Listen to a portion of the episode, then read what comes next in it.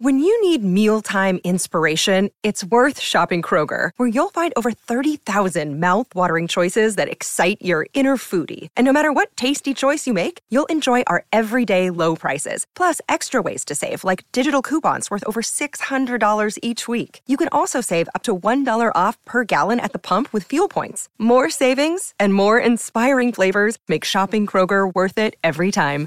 Kroger, fresh for everyone. Fuel restrictions apply.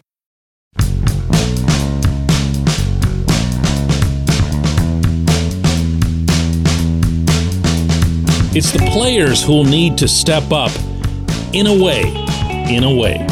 Maybe not just yet. Good morning to you. Good Thursday morning. I'm Dejan Kovacevic of DK Pittsburgh Sports. This is Daily Shot of Pirates. It comes your way bright and early every weekday if you're into football and or hockey. I also offer daily shots of Steelers and Penguins that I hope you'll also check out. Yesterday's show, I was discussing recent comments made by Mitch Keller, a couple other players about how they're now getting excited about Andrew McCutchen being here, other veterans who've been signed, Carlos Santana, Ji-Man Choi, uh, veterans who've been brought on, as well as some remarks that have been made by Derek Shelton, by Ben Cherington about how this is the time, now is the time to win.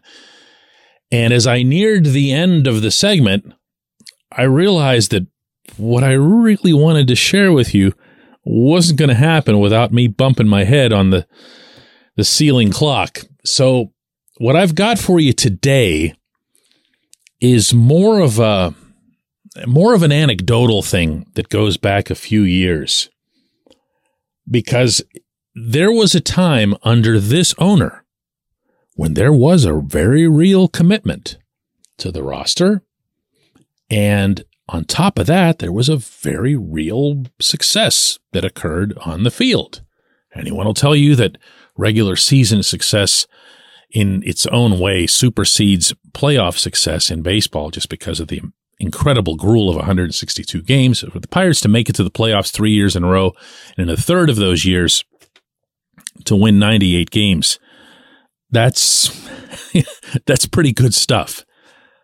Along the way, they had their three highest payrolls of the Bob Nutting tenure and also their three biggest profit margins. Okay. I'm just throwing that one in parenthetically, but stick with me. How did that come to happen? Well, as you might expect, it wasn't something that emanated from above. I've said over and over and over again that the biggest and most valid criticism that exists regarding nutting is one that you never hear. It's not that he's super cheap or that he's evil. I try to do the uh, the SpongeBob was that Mermaid Man and Barnacle Boy when they evil. He's not that. Okay, he's just not a, he's not some bad guy. What he is, I believe, is a bad owner, meaning he doesn't take control of things, he doesn't instigate things. He hires people and he waits for them to do things. He delegates to a, an extreme fault. Well, in 2012 and 2013, when it started to become clear that this team was getting good, when they had the young MVP level Kutch and they had Neil Walker and everyone still thought Pedro Alvarez was going to be a guy and they'd added AJ Burnett and Russell Martin, and it was it was a good team. Jason Grilli comes in and closes. The fort is in as your other catcher, uh, Michael McKenry.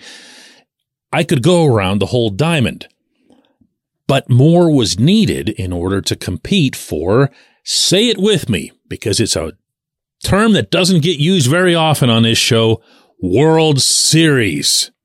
That's what they wanted. The people in that clubhouse wanted to win a World Series. They spoke about it in there to each other openly. Any of them will tell you this now. The manager wanted to win a World Series. His coaching staff wanted to win a World Series. And because they had the right mix of players, in essence, a room full of leaders. There's a mythology now about how AJ Burnett came in and was the real leader in there. It's not true. AJ was a leader in there. Kutch was a leader in there. Grilli was in his own way with that group. Francisco Liriano was the leader of the Latin American guys. They had a bunch of them. And because they were good and they had all that character, they felt comfortable making a lot of noise internally about how that team needed to get better and what kind of commitment they were expecting from above. And they communicated that, and Clint Hurdle communicated that. And they did so to Neal Huntington. And he listened and he took those on high. And it was from there that you saw the team bring in a bunch of guys, really, in, in, in, hindsight, some big names. They were later in their careers, but still, Justin Morneau was an American League MVP. Aramis Ramirez came back. Joakim Soria, remember that? And they, they were in their 30s, but they, you know, they weren't ready for the trash heap. You know, they could still play and they cost money they did cost money. Not as much as if they'd been with the team the whole season, obviously. You pay prorated. But there was a very real commitment that was made by management and ownership to add to all three of those teams. Again, there's all kinds of, you know, misperceptions and false narratives about this after the fact. Go back and look at the rosters. Go back and look at the payrolls. All three of them topped 100 million. But I am here to tell you, unequivocally, not guessing at this, and any of the former players, the guys who were on those teams who'd be listening to this, would be nodding their heads because they know they were the ones that made that happen at ground level. This team, currently, the 2023 team, is going to need to establish some of that. It was not anywhere in sight in 2022. And I'm talking about at the player level, where there'd be players who'd be a little bit disgruntled, a little bit unhappy with what's happening at the ownership level or the management level or all these waiver wire guys coming in. Nobody ever complained in there. Some of that's going to have to start happening. You can't have a clubhouse of 25 happy dudes and think that they're going to win. It just doesn't work like that. They have to demand more of themselves, of each other, and yes, of a naturally passive upper management and ownership. When we come back, J1Q.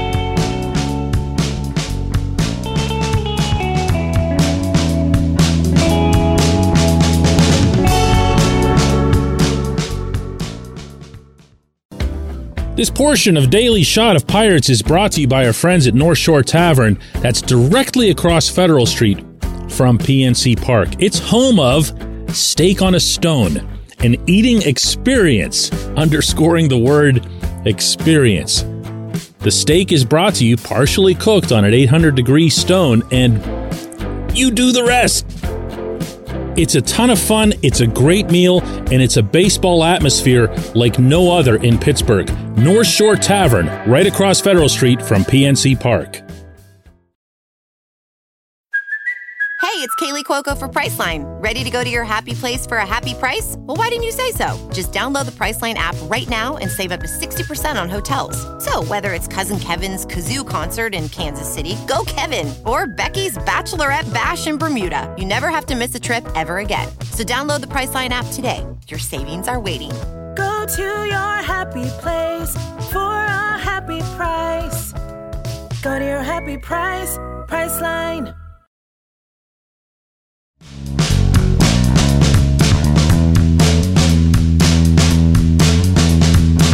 Today's J1Q comes from JP, who says, DK, you gotta believe that it's Rodolfo Castro's position to lose at second base until further notice, or basically until he loses the position due to poor play. What are your thoughts on that? I believe that he's going to get a fair shot. That's my first thought, regardless of what it is that I think they should do. I believe that he will get a fair shot from Shelton. I really do. I, I think you're going to see him have regular, everyday at bats at second base and have the opportunity to show that he can add, in particular, to his offensive arsenal. That's the main thing here. He's not going to be some gold glove second baseman. He can make the occasional uh, splash play, but he's also going to butcher some. He just is. Where he needs to establish himself, and, and really, this isn't just for the Pirates, I mean, for his own career, is at the plate. Because it's one thing to hit, you know, five home runs in your first five games, whatever, and all that other stuff. And he's got the pop, and every once in a while, he'll run into one, and everyone gets all excited. Whoa, power hitting second baseman. But he doesn't produce anywhere near enough overall. And I'm not just talking about striking out or low batting average here. I'm talking about he doesn't get on base. And in large part, they're very much related, of course. Because if he's being more selective at the plate, if he learns nothing more than the same lesson that his best bud Oneil Cruz did over the course of the past summer, he'll be fine. What really changed for Cruz in mid August? What happened that flipped the switch for him? Well, he stopped flailing at pitches that were seven feet outside and in the dirt. It wasn't much more complicated than that. I'm not making it sound like hitting in the majors is easy, but the solution was that clear. It was that obvious. And he began working toward it. That's to his credit, and I'll even give a tip of the cap to Andy Haines here that it got done. But it has to happen with Castro. If he's more selective, the violence of his swing, the path that he's got, the trajectory that he's got, he's going to hit home runs. He's going to hit a lot more home runs, but he'll also be a lot better at just getting on base. Whether it's from the walk or whether it's just working counts deep, forcing the pitcher to throw you a bad pitch because now he's in your count. All of that has to happen. It's all, all, all, I believe, in Castro's hands to address your question here. Because if you're referring to, and I think you are with the beginning of what you asked there, that what happens when, you know, Nick Gonzales comes along or Liover Peguero comes along and they're at second base as well. It won't matter. It won't matter. Uh, you're not going to have an overload of prospects or young guys at a position. If Castro takes the position and owns it and owns it, well, that's when you've got yourself a really nice trade commodity in one or more of those kids. That's a perfect scenario. That's basically Tampa Bay baseball when it's condensed down to it. I appreciate the question. I appreciate everybody listening to Daily Shot of Pirates. We will do another one of these tomorrow.